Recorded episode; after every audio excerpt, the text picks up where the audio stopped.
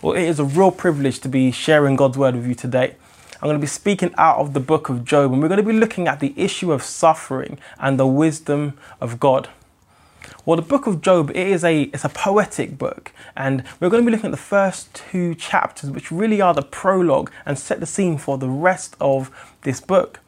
And let's jump straight into it. If you want to get your Bibles, turn with me to Job chapter 1, verse 1. We're going to read verse 1, then move on to verse 6 through 12. But keep your Bible with you as we'll be turning back and referring to it throughout.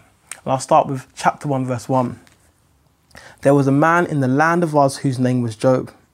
And that man was blameless and upright, one who feared God and turned away from evil. Let's go to verse 6. Now there was a day when the sons of God came to present themselves before the Lord, and Satan also came among them. And the Lord said to Satan, From where have you come? Satan answered the Lord and said, From going to and fro on the earth and walking up and down on it. And the Lord said to Satan, Have you considered my servant Job, that there is none like him on the earth, a blameless and upright man who fears God and turns away from evil? And Satan answered the Lord and said, Does Job fear God for no reason? Have you not put a hedge around him and his house and all that he has on every side? You've blessed the work of his hands, and his possessions have increased in the land.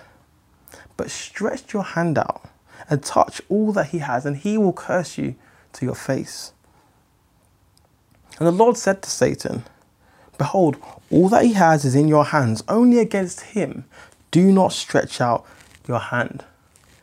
So Satan went out from the presence of the Lord. It's the reading of God's word. Well, if we learn anything in the in the last few months, even, is that we have to forego any thoughts of exceptionalism as a nation and adopt a posture of humility. The reality is that there is no way to boldly walk through this pandemic untouched unscathed, unaffected. It is indiscriminate, indiscriminate in many ways. It affects all of us. And, and while we may have relative power and economic power and, and political power in this country, the main defenses we really do have are, are three things the ability to socially distance, to wear protective gear, protective clothing, and to wash and sanitize your hands. I mean, that is all we really do have.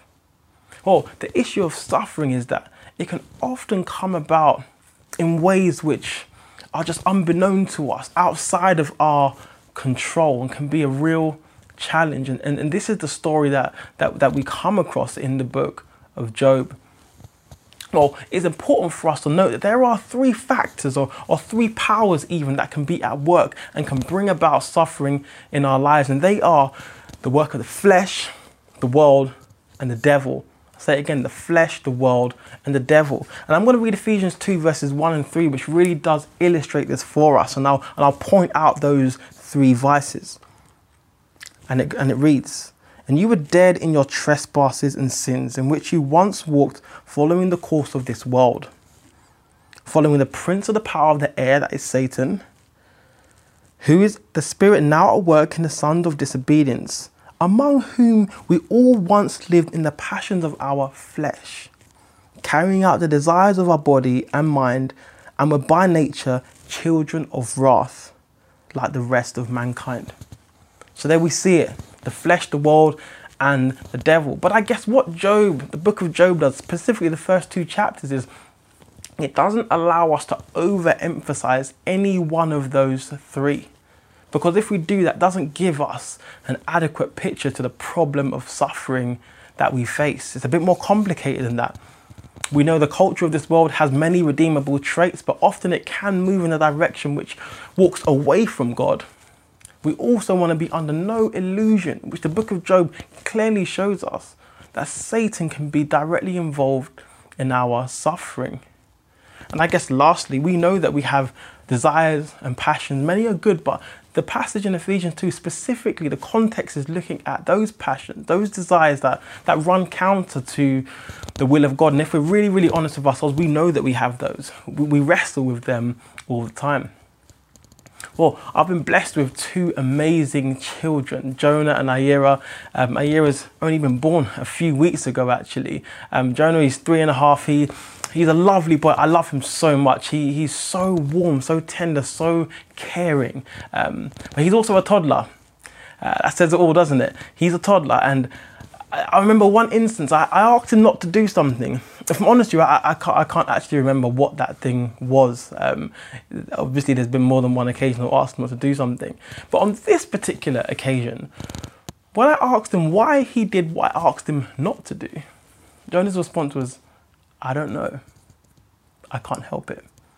And literally, when he said that, it just took me straight back to Romans 7 to that, that tussle that Paul has with, with the flesh and the spirit, where he's like, ah, the good thing I want to do, I don't do. I end up doing the thing that I don't want to do. Oh, wretched man that I am, like, who can save me from this body of death? And he goes on and ultimately finds hope in Jesus Christ, who has paved the way for our salvation. But I just said to Jonah, look, you're in good company. Like, if I'm really, really honest, like, yeah, I, I kind of get it. Like, I've been there you're obviously dealing with that right now, and the Apostle Paul, Paul, who has gone before us, has dealt with that as well.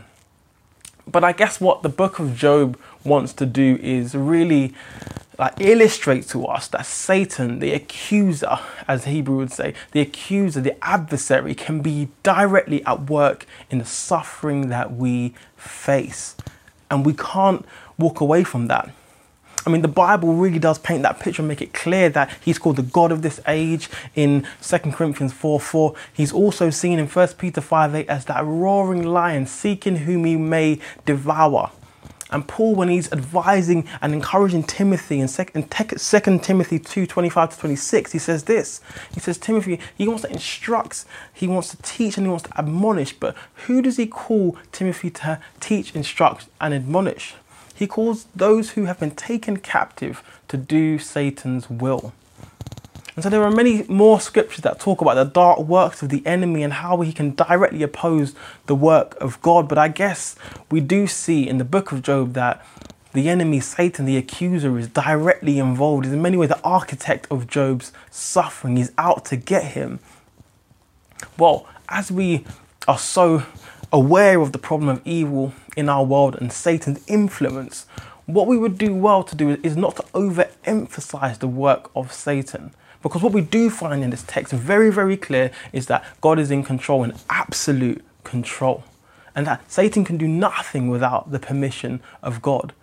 But also, we don't want to dismiss Satan as if to say he doesn't exist and that all of the problems of this world are down to the flesh or down to just the corruptness of this world there is an adversary who is out to get us. And it's important that we are aware of that, but all the while remembering that God is sovereign and that He is in control.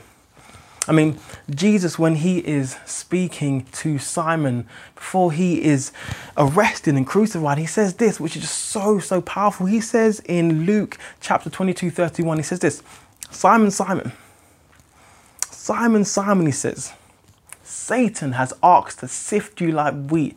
The imagery is drastic, isn't it? To sift you like wheat. But what does Jesus say? I have prayed for you that what? That your faith may not fail you. And when you have turned back, or in other words, when you have repented, then I want you to go and strengthen the brothers. So we know as, the, as believers, for those of us who have put our faith in Jesus, that we will have tests and we'll have trials and suffering will come to all of us and it's going to be a challenge.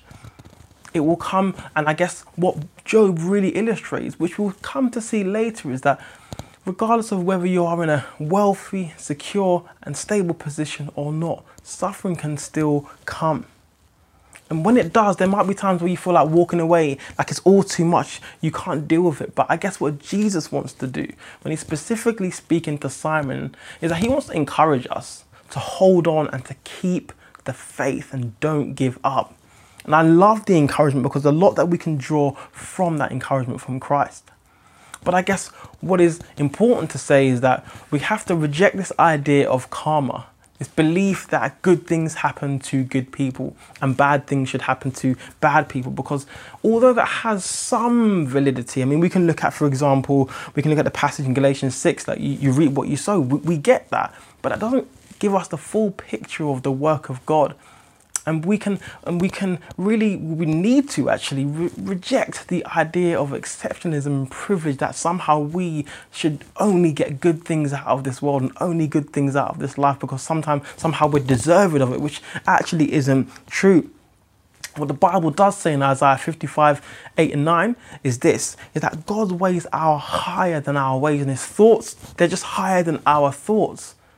There's something about the wisdom of God that is just beyond us. It is beyond our comprehension, it's beyond our understanding.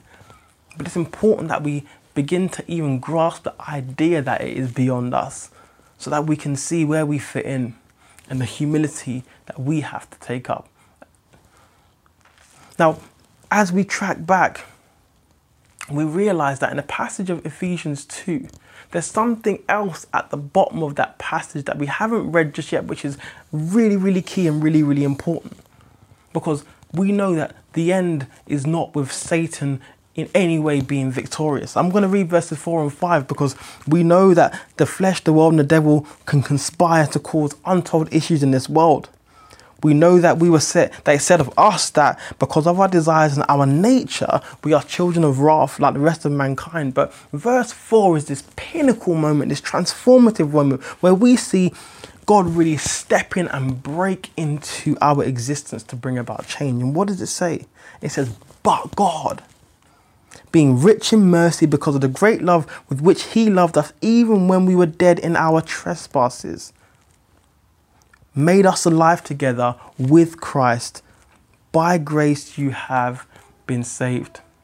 I absolutely love that because it reminds us of the message of Simon to, that Jesus said. He said, Look, Simon, I'm praying that your faith doesn't fail you. And that when you turn, when you repent, I want you to restore the brothers. Jesus is saying, even if you mess up, this is not the end. There is restoration and there is usefulness for you. And in Ephesians 2, it's reminding us that, that God steps in when, the, when, the, when our flesh, when Satan, and when the sinfulness of the world tries to co conspire to cause untold problems. But God, He breaks into that existence because He is beyond that. And He's able to bring about salvation for us. But God, being rich in mercy, because of the great love with which He loved us, even when we were dead in our trespasses, he made us alive together with Christ. By grace, you have been saved. So, therefore, we stand in the goodness of the grace of God and not a self defeating karma. I guess one of the things I want to remind us is the fact that the enemy, the adversary, can be at work in our suffering. We see right in the beginning of the book of Job that Job is a blameless man, he's an upright man, in verse 3, as I'll read or just ref- reference actually, we see he's a wealthy man. He's described in the Bible as one of the greatest people in all of the East. So he, he's a godly man, he's a wealthy man. And the second thing to note is that he doesn't encounter suffering because of anything that he has done. He hasn't committed any sin that has brought about this suffering. And that's important to note. I mean, what we do see in Satan is that he's very cynical. He thinks, you know what? You know what, God, if you take his wealth away from him, take his health away from him, take his family away, take everything away from him, and he'd curse you. And we see actually in the first two chapters a very noble Job because he doesn't do that. He does the opposite. He worships God in the midst of his suffering. And we see ultimately again that God is in control. And how do we know this? Well, I guess the Bible tells us. And what we do see is that, of course, God sanctions the conversation with Satan. God brings up Job in the first place. Not only does he do that, he limits the way in which Satan can even affect him in the first place. I mean, I know for many of us, walking through suffering can be difficult. It can be hard. We can, we can question ourselves and, and question God as well. And, and it's not an easy thing to navigate. Well, I found it really, really helpful speaking to some of the church folk, some of the church folk that I've grown up with in previous generations who have walked through some of the real, realest, most challenging forms of suffering, really. I mean, I'll just mention a few things that have come up issues of immigration, of financial issues, premature death, family or relational breakdown, abandonment, incarcerated children, mental health issues, alcoholism, that the list literally goes on. And there was that question that I had in my mind, how do you keep going on in the midst of such suffering? And a phrase that came up multiple times when speaking with the older generation was, you have to keep on keeping on. And many of you might, I don't know, you might remember the 1970s Curtis Mayfield song, which, which has that title. But for me, I used to question that and think, like, really, like, I don't really understand that phrase or see how that could be a mantra for life or even for the believer. I was very questionable. And it's not until I got a bit older I started to understand that behind that for the believer was an unquestionable belief in the sovereignty of God. It was a desire to live a righteous life before God, a desire to love thy neighbor, and a desire to have a deep rooted faith that was resilient. I mean, some of these guys had seen reconciliation that had taken decades to, to be formed and to come about seen injustices that have been righted over many, many years, not weeks or months. And they've walked through many forms of pain and suffering, but ultimately have resided themselves to the fact that God is good, but also that His wisdom far supersedes ours. Which is something about the wisdom of God that they know is pure and true and holy and righteous, but beyond human understanding. And that's what makes him God and makes us humans. And I guess with Job's noble statement at the end of chapter 1, verse 21, when he says, Naked I came into my mother's womb, and naked I shall return. The Lord gives and the Lord taketh away. Many of the older generation can understand where Job is coming from and reside themselves to the fact that God is sovereign and he is in control. And we have limitations in our understanding. And I guess Romans 9:15 is helpful for us because it lets us know that, that God, in His wisdom, will have mercy on who He will have mercy, and He'll have compassion on whom He will have compassion. And I guess as we've been able to get a glimpse into the kind of the ways in which the enemy has been working, we've seen the behind the scenes of what's going on. We're privy to what Job wasn't.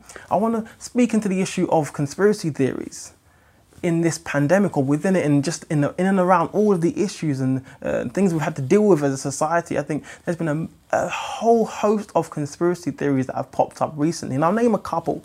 We've had the issue of, the, of 5G and its links to COVID and radiation. We've had Bill Gates and funding around COVID. We've had this idea that COVID could have been cooked up in a lab somewhere, or there's questions around vaccines, etc. There's so much more. I just want to say that the reality is, conspiracy theories can often come around when there is a mistrust in, in leadership. That's just the reality. And there are many communities, not least minority community, the black community, and others that have very good reason to have certain levels of mistrust. And it's, it's important to acknowledge that because otherwise we dismiss all theories as ludicrous and never get to the root issues of the hurt, pain, and injustices that can and do very much exist. I guess, but that being said, we've seen the behind the scenes. We know that the enemy can be at work. And Tim Keller has a brilliant quote which I think is really helpful for us. And he says this he says, The focus on corporate sin leads to fatalism and irresponsibility. The reality of corporate sin does not cover up moral responsibility, nor does individual responsibility disprove the reality of corporate evil. To deny either is to, is to adopt one of the secular views of justice rather than the biblical one. And so, what do we do? We look at Job chapter 2. We see after all of the suffering that he endures, after all that he goes through, he loses his cattle, his livestock, his family. Everything is taken away in quite dramatic way in chapter 1. We didn't read all of it, but you can read and see everything that is taken away in quite remarkable circumstances. His wife basically says to him, Look, you might as well just curse God and die. Like, you've lost so much. What is the point of trying to continue? And Job holds on to his integrity. In the first two chapters, he definitely does do that. Oh, one prominent rabbi, Rabbi Weisblum, he says this about Job, the book of Job, even. He says that, he says, Job, you're not guilty. You did nothing wrong. He argues that that is the premise of the book, that ultimately the book of Job is not actually about Job, but rather it's about the wisdom of God. He even goes as far as to say that Job is not the main character, but actually it's all about God. It's all about his almighty wisdom and how we are incapable of fully understanding it. I guess 1 Corinthians 13 12 reminds us that we see through a glass darkly. We don't see the full picture. And Job the book of Job helps us to understand how much we don't understand. So, how do we respond? How do we respond to the fact that Job was blameless, that Satan is the true conspirator, and that Satan cannot operate outside of God's sovereignty?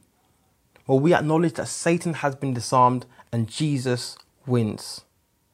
So we know that Satan has been kicked out of the heavenly courts. Um, Luke 10:18 reminds us that Satan has been cast out. Jesus has paid it all for us. And if we look at Colossians 2, I mean, it gives us further encouragement. And what does it say to us? I'm going to read it out here. It reminds us that we were dead in our transgressions and sins, in the uncircumcision of our flesh, very similar to Ephesians 2. But what does it say about the work of Christ?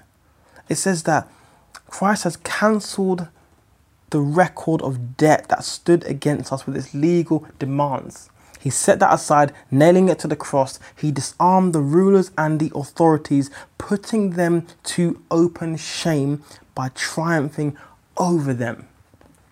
That is good news.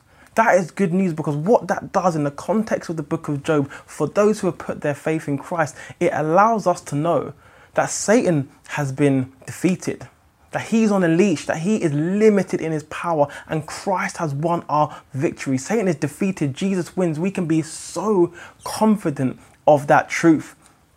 And of course, we know John 16 33, suffering will come. Jesus tells us that trouble will come, but take heart. He has overcome, he is an overcomer. And we know again, yes, Satan is like a roaring lion. He is trying to devour people, but he has already been destined for destruction. You see, we know how the story ends. We know that God wins. God has already won, and He is allowing us to live victorious lives, even though we have to walk through the difficulty and the challenge of suffering. Now, I want to say yes to the issue of conspiracy theories. Some have some validity and merit, but again, we don't want to have an over preoccupation because we want to remember that God is sovereign, He's in control. Jesus wins, Satan has been defeated, and God can work through all scenarios, all eventualities, and all situations. And so, as we kind of come towards the end of the second chapter of Job, I mean, what we do see, which is startling, is that we see that Job is, is obviously going through it, isn't he? And there's a moment where his wife says to him, Look, Job, essentially, you've lost so much. Why don't you just curse God and die? And he doesn't do that. He wants to hold on to his integrity. And as we fast forward through the book, we wouldn't have time to go through all of it. We see Job has some dialogue, multiple dialogues with unhelpful friends that are trying to kind of get to the question of suffering and why this may or may not have occurred and trying to insinuate that Job has to have done something wrong. And we get to this moment where Job even has this interaction with God again. But what I love is that what God does, which is so, so helpful and powerful, is that He gives us this moment where, in a world when He exposes Job to a little inclination, a sort of unveiling of, of God's reality, where Job gets to see the bigger picture and he's blown away and he is humbled. And what we see is that he gets a glimpse of, of God's reality. There's a quote from the Bible Project, and I'm going to read it out, and it says this It says, God's perspective is infinitely bigger. He is dynamically interacting with the whole universe of complexity when he makes decisions. And that is what he calls the wisdom of God. So in Christ, we know how the story ends. God wins, the enemy is defeated, the just live by faith. And if you've already put your faith in Christ to the issue of suffering, I want to lift our eyes to Jesus who has conquered it all, who has laid the enemy to public spectacle, public shame. We can trust in Christ. Why? Because He is the wisdom of God. Christ is the wisdom of God because He brought about a salvation that is foolishness to many people, but is the wisdom of God. We can be confident that when we were alienated and we were apart from God, He brought us near. He brought us very near to Him, so near to the point that He adopted us. We are now sons and daughters of the Most High God. That is where we stand. God in Christ has the last word to sin, death, and to suffering. And in John 19:30, what does it say? It is finished. Christ tells us that on the cross that it is finished. He has dealt with that. And his resurrection, his promised return gives us hope now and also hope in the future. Well, if you've got more questions and you want to think more about the topic of suffering, why don't you join an Alpha course and find out more about the Christian faith and the issues of suffering? But, but what I want to do for us now is to pray for us. Father God, I, I thank you that you are in control. I thank you, Lord, that even in the midst of Job's pain and Job's suffering, you were with him and you were in control. Lord, I thank you that even though the enemy, Lord, he's tried to seek to devour us, Lord, but you stand in in solidarity with us, you pray for us, you intercede for us. And Lord God, I do pray that you give us the strength to be overcomers. And in the midst of all we're going through, I pray you give us strength to stand. And Lord God, I pray that you bless us, that we would support and care for one another, and that we would know ultimately that we are free from persecution, we are free from the enemy's accusation because of what Christ has done on the cross. Yes, we will encounter and have to navigate through suffering, but we don't do it alone. We do it with the Christ, Jesus Christ, Son of God, our refuge and our present help in time of trouble. Amen.